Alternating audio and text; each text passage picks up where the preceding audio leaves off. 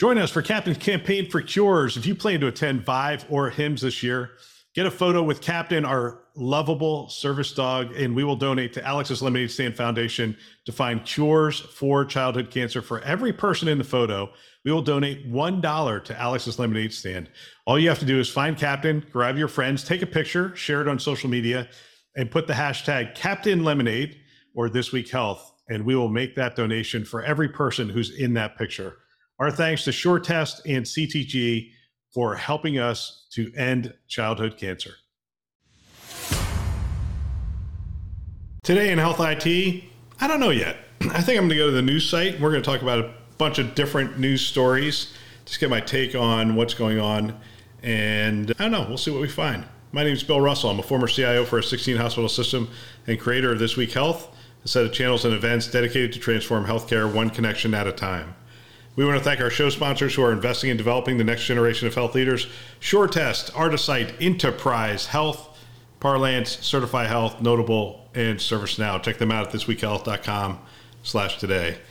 I'm going to go to the news site, thisweekhealth.com slash news. If you haven't done that yet, take a look. I think you'll like it. It is curated news stories by industry professionals, and it's only practitioners. You have to have a health system email address in order to post – to it and be be a contributor. If you want to be a contributor, hit the site at the top. You can become a contributor. And as you heard earlier, we are doing Alex's Lemonade Stand. Is we're going to continue to do this work, and we're excited. In fact, today, if you're listening to this, go over to the conference channel. I have an interview with Alex's mom that is pretty special. She's a pretty special individual. The organization's fantastic and it really was a privilege for me to get a chance to interview her. So check that out. Last thing, as always, I'm going to encourage you to mentor someone. Share this podcast with a friend or colleague. Use it as a foundation for daily or weekly discussions on the topics that are relevant to you in the industry. Use it as a foundation for mentoring. Just, hey, did you listen to that show? What'd you think? Go back and forth. They can subscribe wherever you listen to podcasts. All right, I'm hitting the site. Here's what we've got. I'm just going to go in order here. Meta's Mark Zuckerberg has a theory about recent tech layoff, and it's not AI. Interesting. So, Meta CEO Mark Zuckerberg believes recent tech layoffs aren't caused by AI, but rather companies shifting towards lean operations after oversizing during the pandemic. Zuckerberg denies AI as a major driver for job cuts. He might be right. I'm not a huge Mark Zuckerberg fan. I'm not a Mark Zuckerberg fan, not a huge one. I'm not a fan, quite frankly. I think his his views and stances on privacy are deplorable at best. And but at the end of the day, who cares what I think about Mark Zuckerberg? But he's probably right here. AI hasn't had a chance to really take hold in that space. These job cuts that are happening in big tech are likely just right sizing or I don't know. It's just essentially financially related or whatever it happens to be. But it's uh, it's not AI driven yet. I'm not saying that won't be the case in 24 months, but it's not the case today. All right, next story. Gen Z are treating employers like bad dates. I just I just like the headline, that's why I put it out here. 93% ghost interviews and 87% have not even shown up for their first day of work. I, I post this and I post these kinds of stories every now and then. I found this one and I it's interesting. If you're a manager, you're likely overseeing a lot of the different generations and it's worth understanding the strengths and weaknesses of each generation. And again, you have to meet people where they're at, and to a certain extent, they have to have to adapt to what you're doing as an organization.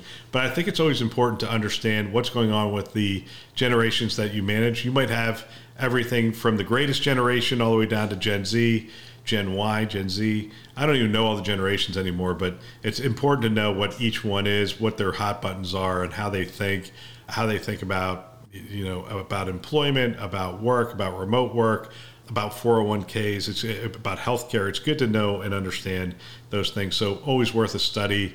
Back when I was managing a significant number of people, I would know that pretty well. Let's see, seven decade history of ChatGPT this comes from the healthcare blog. So there you go. AI has expanded into human language, altering its societal standing. AI language emerges from historical concepts laryngeal descent theory, and advances in technology, increasing adva- increasingly advanced versions of AI models such as ChatGPT and Gemini facilities or facilitate human machine communication, processing vast textual data for intelligence response. Concerns exist around AI implications on uh, social media toxicity. Experts predict AI driven autonomous workflow within three to five years, leveraging multiple technologies like databases, cloud, and edge computing and 5G networks. This was contributed by Charles Boicey, who, as I've had on the Newsday show several times, he's someone who I really appreciate his depth of understanding of the highly technical issues.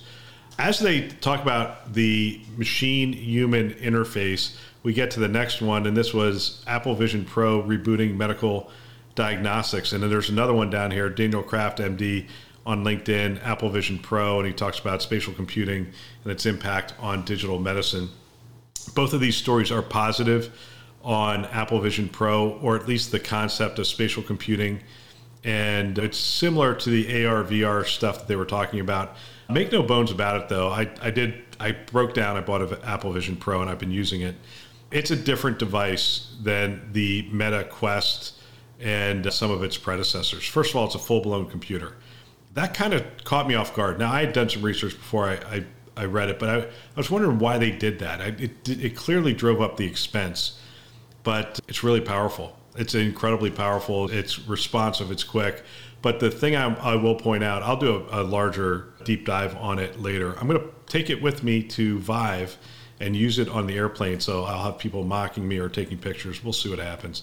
I don't really care. I, I want to see if I can leave my laptop at home and use it. It's a full blown computer. I've done email on it and whatnot. So I'm going to see if it works in that capacity as I go to the uh, conference. But I think the thing I'm learning more and more is that the device was designed to take advantage of the human interface. So the best way to do email is to talk to it. The best way to, to navigate is to talk to it. And so it's very good at understanding what you're saying and doing things and it's it's pretty pretty amazing that way. And i could see desktop computers starting to change based on just how the spatial computing is working on the vision pro. You navigate things with your finger and your hand and whatnot. I could see putting a couple cameras on the device in front of you and just instead of having a trackpad doing that for navigation quite frankly it's pretty pretty ingenious how they do it. I'll talk more about that later. Ascension post 708 million dollar quarterly turnaround, and so that was their uh, Q2, which ended in December, and that is as opposed to 2022, where they posted a uh, let's see. So Ascension reported Q2 fiscal year 24 net income of 359 million, a 708 million improvement, which means they had a 238.1 million dollar loss back in 2022. We're hearing this more and more that uh, things are bouncing back. The it does seem to be regionally driven right now, but I think you will see that start to normalize across the board. Generally, recoveries of this kind happen in on the coast first and then move to the center. So that's one thing that's if you look at the Kaufman Hall reports that's happening, you're having a recovery on both coasts and it's slow to move to the center. And then I think the other thing is just in general, we're seeing volumes pick up. We're seeing the costs get come into line. In fact, they talk about costs in this. Let's see, salaries, wages, and benefits decreased by 2.1% due to outsourcing lab services and labor stabilization initiatives. And I think a lot of organizations have done both of those important moves. Let's see. How well it wouldn't be a day if we wouldn't talk about Elon Musk. Elon Musk says first Neuralink patient can control a computer mouse through thinking. This CNBC story. I just find that fascinating. I think there's going to be more and more technology that we bring to bear in the delivery of care and healthcare and chronic diseases and other things that we are going to be tapped on the shoulder for. And we're going to have to partner with our uh, clinicians to uh, deliver some of these things. Now, I don't know how far Neuralink is. I, actually, I'm surprised it's already in a patient to, be honest with you. That's faster than I thought they were going to get to this point. So just something to keep an eye on. If if it can give people back functionality that they didn't have before, which is what it's aiming for, it will be uh, interesting to keep an eye on. And then probably last story here: how Providence Healthcare redesigned its WAN for digital transformation. So, Providence Healthcare revamped its network for digital transformation by adopting software defined wide area network, SD WAN, boosting performance and reliability across its 51 hospitals and 829 clinics. The SD WAN solution provides dynamic remediation, transport, and routing separation, simplified management, and standardization configuration and design. VMware emerged as the chosen SD WAN vendor following extensive testing. The updated network enables Providence to swiftly accommodate new opportunities and demands, expanding healthcare delivery beyond hospitals to its network of clinics. And this is the right architecture. Software defined networking is the right architecture, absolutely, because software moves faster than hardware. And so when you can get to the point of software defined, you are going to be responsive to the needs of the organization, to changing traffic patterns, and to the to the uh, security requirements that are necessary for your health system. So there you have it. One, two, three, four, five, six, seven, eight. And by the way, there are a ton of sto- more stories on the site. They are all curated and organized. You can go to the category AI, machine learning, cloud architecture, infrastructure, cybersecurity and privacy, data analytics and insights, EHR, EMR, innovation and startups, interoperability and HIE, leadership and staff development, patient engagement and patient experience, regulatory and policy, telehealth and remote monitoring, vendors and mergers.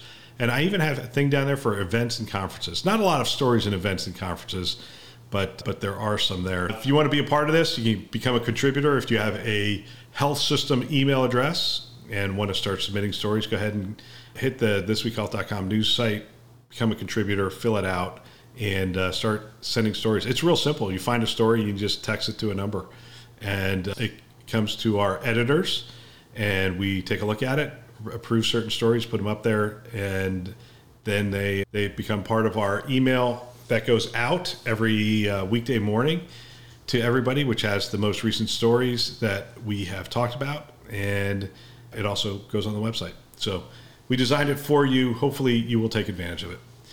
That is all for today. Don't forget, share this podcast with a friend or colleague. Keep the conversation going, and don't forget to mentor someone.